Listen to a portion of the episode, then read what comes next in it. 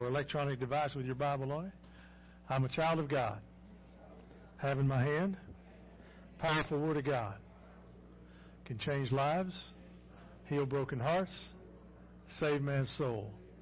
Here's our prayer. Lord Jesus, today, speak to me. In Jesus' name, amen.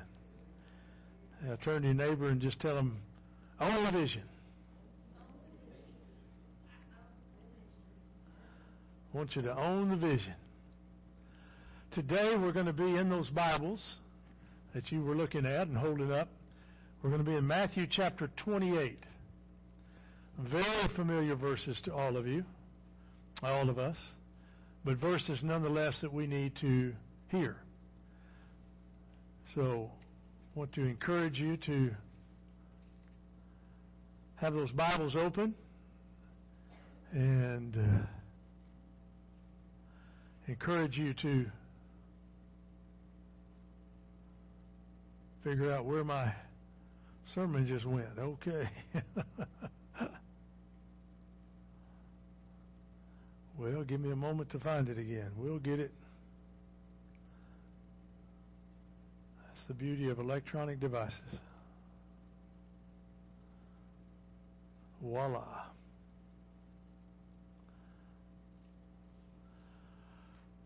What is, in your opinion, the purpose? Now, you're not supposed to answer back to me. I'm just asking the question rhetorically. What is the primary purpose of the church? Well, some might say, and some do say, it's the warmth or the fellowship of the church. Some would say it's the word, it's the preaching and the teaching. That's the primary focus of the church. Some would say it's the worship, it's the praise, it's the adoration of God. It's it's just that that singing that just moves within your heart. so, you know, maybe it's the worship. Perhaps it's the work of the church, the service and the ministry, going outside ourselves and doing and helping those around us that that need us. Perhaps it's the worth of the church, the prayer, the the watching and the waiting and the weeping and being a, a family that hurts when each of us hurt and rejoice when each of us rejoice.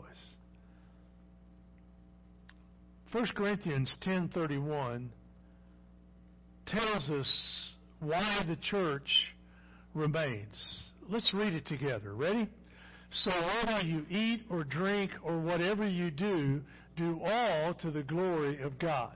So how much are we supposed to do to God's glory? All of it. So that's whatever job you have, do it to the glory of God. Whatever marriage you have, do it to the glory of God. Whatever child raising you're doing, do it to the glory of God. Whatever softball team you're on, do it to the glory of God. Whatever fantasy football league you're in, do it to the glory of God. Amen? Now, last year I won the fantasy football league for our church. I thought you needed to know that going into this season because I opened this season having the worst possible game I could ever play in my life. And April Wilkie stopped me. She put up 126 points last week. Unbelievable. Well, I'm not going to say that you helped her at all, but anyway, I bet you didn't. When you look at her lineup, you'd have to be really bad to mess up that lineup. But isn't that awesome? So from the king to the poorhouse in one fell swoop. Well, the church should always do its best. And we as the church should always do our best. If we're in worship, we ought to do that. We ought to do our best. Two particular ways that we can do that is in our witness. Go ahead, Corey, and hit that button. In our witness, which equals evangelism, and Luke 19:10 says, "For hit that button again." I'm sorry, hang on right there. For the Son of Man came to save the lost. That's what Luke 19:10 says. And then the second way is in our walk, our discipleship in John uh, 20, 21. And it says, Jesus said to them, Peace will be with you as the Father has sent me, even so I am sending you. And so in our evangelism, in our witnessing, we've got to have the focus of, I want to seek those that are lost and get them to the Lord. So how are you doing with that? Have you identified people around you? We've been talking about this for the whole month of August. We're moving now into the month of September. We're going to do the same thing. Have you been looking around you to see what and who can you influence? And you ought to be influencing somebody for Christ. You ought to be doing that. If you're not doing that, then you need to check your own relationship, your own heart with God. Well, are you saying I'm not saved? I'm not saying that. But you know, you're not bearing the fruit that God wants you to bear, so you, you make up your own decision. Well, I'll just quit going to this church. Fine, because you're going to find the same problem at every church. It doesn't matter what church you go to, it matters where you're plugged in, where you're connected to the body. But you've got to be connected to the vine to make the body work. And in our walk, our discipleship, Jesus said, "In the peace with, be with you, as the Father has sent me, even so I'm sending you." So, do people see in our walk, in our discipleship, that we're different? Do they see that? Do we still use the crass language and tell the off-color jokes? You know, oh yeah, it's funny. Oh yeah, it's funny. But do we need to say that stuff? Do we even need to bring it up? Have we not gained control of that part of our minds and our hearts to keep them pure for the Lord? We're not holy like we should be. There's so much anger in our country today. So much anger. People are mad about everything. And I think the media is the biggest blame of it. The media just whips it into a frenzy all the time. Got to have something to talk about 24 7. So let's just stir it up, stir it up, stir it up. I loved last week when Antifa, when the police out in uh, Berkeley let uh, uh, Ben Shapiro speak, and when Antifa showed up with their masks and their weapons, they were demasked. And boy, they go bananas when you take their mask off of them and you reveal who they really are. You see, cockroaches like to work in the dark, don't they? Because when you flip the light on them, they scoot to the dark. That's the same way evil is in your heart of the people. They don't want to be in, so they'll put a mask on to cover their evilness. But let's expose that. Ha ha. Let's expose that. What about our exposure? Do people see us different? Do they see us walking different, acting different, behaving different? Let's take a look at our text. Let's start in verse 16. We want to see the appointment. Now look at verse 16. It says, Now the eleven disciples went to Galilee, to the mountain to which Jesus had directed them. The thing I want you to see here is that they were obedient and they were available. God never calls us for our ability, He calls us for our availability. Are you available? Are you available to help? Are you available? I've mentioned a number of times that we've got flower beds that need to be tended here. We have one person, two people maybe, that uh, spend time making our flower beds look nice and de-weeded. But, you know, what are you doing? What are you doing for the church? Can you come and pull weeds? Sure.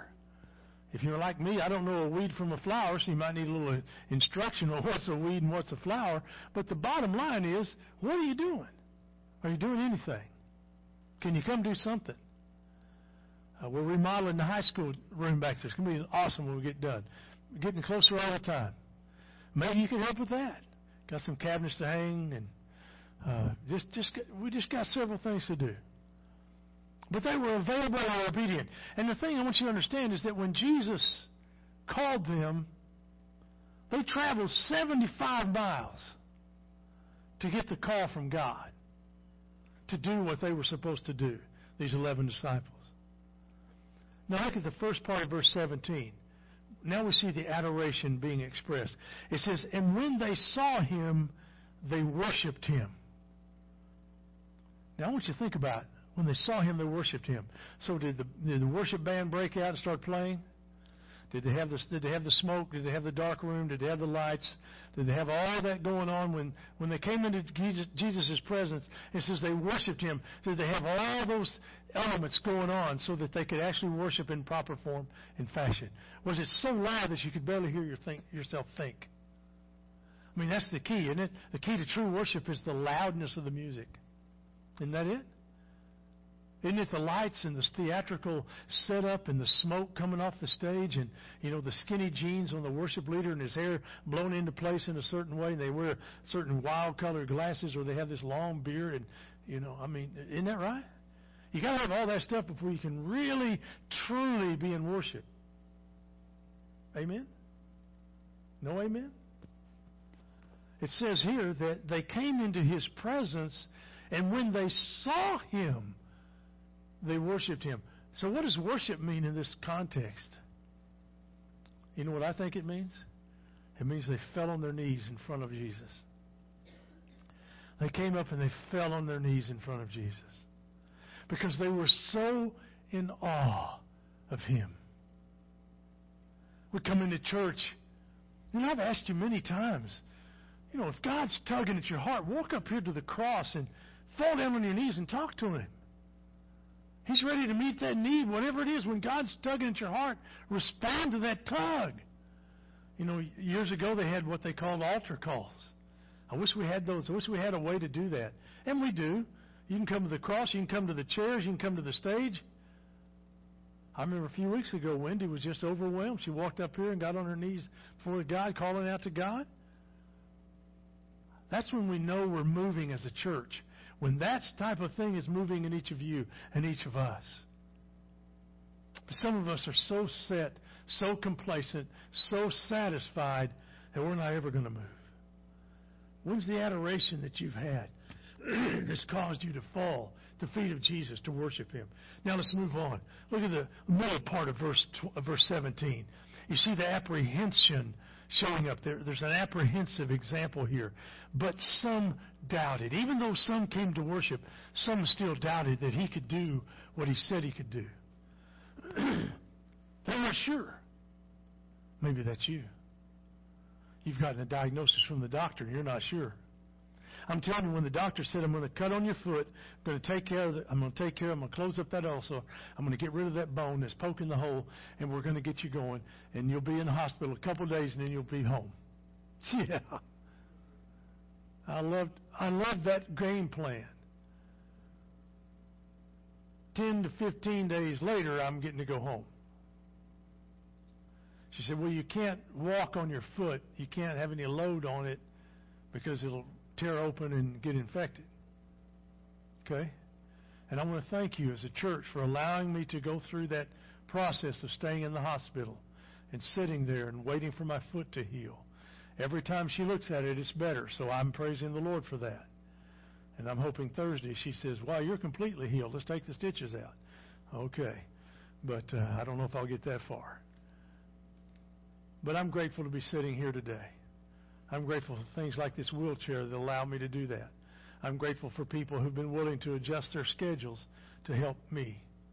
I'm grateful for Cindy's boss who, who has allowed her to work from home so she can take and nurse me. I'm grateful for that. We don't, we don't need to take things for granted. And when I'm sitting at the feet of Jesus, I've got to thank God for him. I spend a lot of time on my back praising the Lord and thanking God. But there are always some that doubt. As I talked to all the nurses this week, I found some that doubted. I could hear it in their voice. So many of them said, Well, I don't get to go to church anymore. I work on Sunday. And I said, But you know what? You can worship God every day. You can worship God on your way into work. You can worship God while you're at work. See, it just all depends on you and your heart. Some were unclear and uncertain and confused. Now I want you to look at verse 18. The authority is established in verse 18. Jesus came and said to them, All authority in heaven and on earth has been given to me. Now, in your outline or in your Bible, circle uh, all authority. All authority has been given to me. uh, in there in your Bible. All authority has been given to me. You see, we don't need to doubt who has the authority. We don't need to be concerned about who has the healing power. He has it. In John 3:35, it says the Father loves the Son and has given all things into his hand. A more confirming verse, a confirming verse that God has placed in Jesus all that he needs to give us all things. And then in Colossians 1 16 through 18, another verse of confirmation, beginning of verse 16 in, in, Colossians 1. For by him all things were created in heaven and on earth, visible and invisible, whether thrones or dominions or rulers or authorities, all things were created through him and for him. For he is before all things, and in him all things hold together. And he is the head of the body, the church. He is the beginning, the firstborn from the dead, that in everything he might be preeminent. He is all in all. So, what does He have control over? Well, let me quickly give you about six or seven. He has control over our diseases. He has control over our demons. He has control over depravity. I've got verses out beside each one of these in your outline. He has control to delegate. He has control over death. He has control in making decisions. He has control in dealing with the enemy. He has control in dealing with the enemy. Don't forget that. More verses there than I've given you for any of the other. Satan cannot get to you if you're bathing yourself in basking in yourself in the love and the, and, and the glory of God. Just can't do it. Putting your old self away, taking care of the new man that's risen to walk in a new life. Feeding that new man. Feeding him or her. Now let's look at the activity that's encouraged in verse 19. First part of verse 19. It says, Go therefore and make disciples of all nations Three things we're told here. Go, not a command. It's a it's the word translated is as you go, and it's assumed that as you go, you're going to do something. As you're going. And then, therefore, because of this given unlimited authority, Jesus is saying, Go and therefore, third thing, make disciples. True, genuine, saved people. Learners. John 6, John 8. We need to hold fast to the things that God calls us to. Be obedient. Practice the teaching. Never stop practicing the teachings of Jesus. It's very important. Now look at the latter part of verse 19. The area of concern is explained in chapter 28, verse 19, latter part. It says, All nations and all people groups. He says, baptizing them in the name of the Father and the Son and the Holy Spirit. We're, we're supposed to go, therefore make disciples, and we're to baptize them in the name of the Father, Son, and the Holy Spirit. And we do pretty good at that. But then, look at the latter part of verse 19 and, and, and verse 20. There's an assignment that's given. And in that assignment, he says, the name of the Father and Son and the Holy Spirit. Then he says, teaching them to observe all that I've commanded you. The problem we have in church is that we're not doing enough teaching what I've commanded you. And if we are doing that, you're not receiving it well enough because there's no growth in you. Well, how can you say there's no growth in me? I still come to church every Sunday, and that's all you do. Can I be honest with you? That's all you do. And if Jesus is truly coming next Saturday on the 23rd of September, you might want to wake up to that fact that you're doing nothing in the church but just come and listen to a sermon or two or a lesson or two every week. That's all you're doing. What else are you doing for God? Talking to anybody? Encouraging anybody? Leading anybody? Discipling anybody? Talking to anybody? Praying for anybody? Helping anybody? Well, preacher, we're pretty faithful. We come. Yeah, you are. I got you. I'm grateful that you come. Amen. Hallelujah. It'd be a real sparse thing if I was the only one here preaching to me. Might be a good sermon then. If I was preaching to me, amen. Whoa. You see, we've got to be doing more. We've got to be producing our lives for God. Amen? Would you give an amen to that? We've got to be producers. God needs to see growth in us.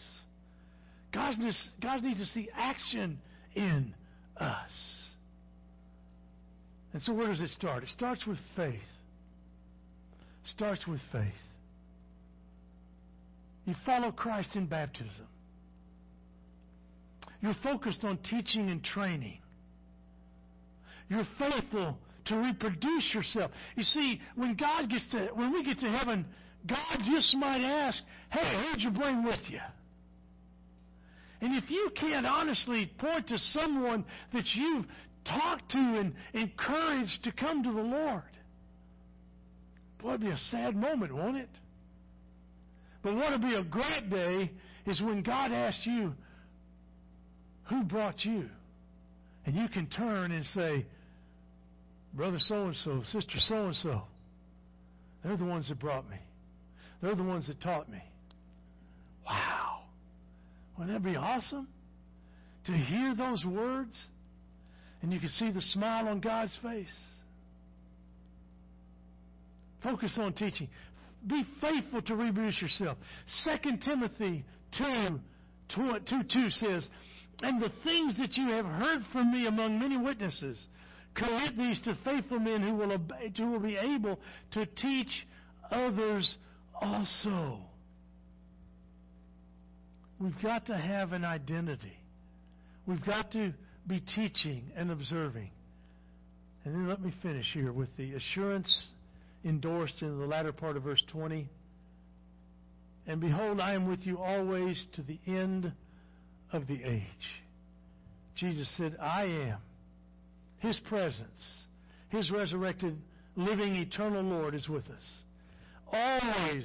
Doesn't matter whether it's today or in the future, He's always going to be with us until He returns to judge and to rule. Psalm 46 7 says, The Lord of hosts is with us. The God of Jacob is our fortress. Hebrews 13 5 says, I will never leave you nor forsake you. We've got to understand that Jesus will always be with us. And when the going gets tough, we get tougher. When we can't accomplish a goal, realize that God can in us. When we can't speak the right words through prayer, God will give us the right words. Through training and understanding, we're going to learn how. I intended to start the class on how to give away your faith. Well, we'll have to start it sometime in October now. But it's going to be a great class. Hope you can come. Those of you who signed up to come. And it'll teach you things to say, the right way to say it, the right situations, the right scriptures to use. And then it's on you then it's on you. Once you've learned the proper methods and teachings and way to do it, then the then the burden's on you, isn't it? Burden's on you to go out and make disciples of all nations, baptizing them in the name of the Father, Son, and the Holy Spirit, teaching them to observe all that He's commanded you. And lo, and understand that He's with you always, even to the end of the age. So I want you to think for a moment in your heart. Is God really truly moving and using? And are you allowing Him to do that? Are you allowing Him to move and to use and to press and to push? I don't know. That's an answer only you can give. We're going to have a hymn of invitation. Without Him, I can do nothing. And uh, while we're singing that, I want you to con- contemplate maybe making a, a response to the cross of Christ. You know, just come right up here, get on your knees, and pray out to Him. Or maybe you want to place membership in the church. Maybe you need to be baptized. Sure love to sit down and talk to you more about that. We're going to pray, and as we pray, Phyllis will come to the piano, and, and we're going to sing this song. Hopefully, God will tug your heart and He'll respond. Let's pray together. Father, I thank you for this time this morning. Thank you for blessing us the way you did, you have, and do. And Father, I pray that there'll be someone in this in this room, just one, who might respond today and say, you know, I need to do better. I need to do more. I'm just I'm just complacent. I'm just sitting on my Christianity. There's people around me I know that need to know you, and would you give me the courage to say, Do you know Jesus? And then, Father, be ready to follow that up with a lesson or some teaching with them. Father, they may not know what to teach. Well, I'll help them. Father, I'll even come do the teaching, and they'll be part of that teaching. Whatever we need to do to get one more person to you, would you give us that opportunity? Jesus, we love you. But maybe there's one. Maybe there's one in this room that's ready to move towards you in a way they've never done before. Would you give them the courage to do that in Jesus' name? Amen.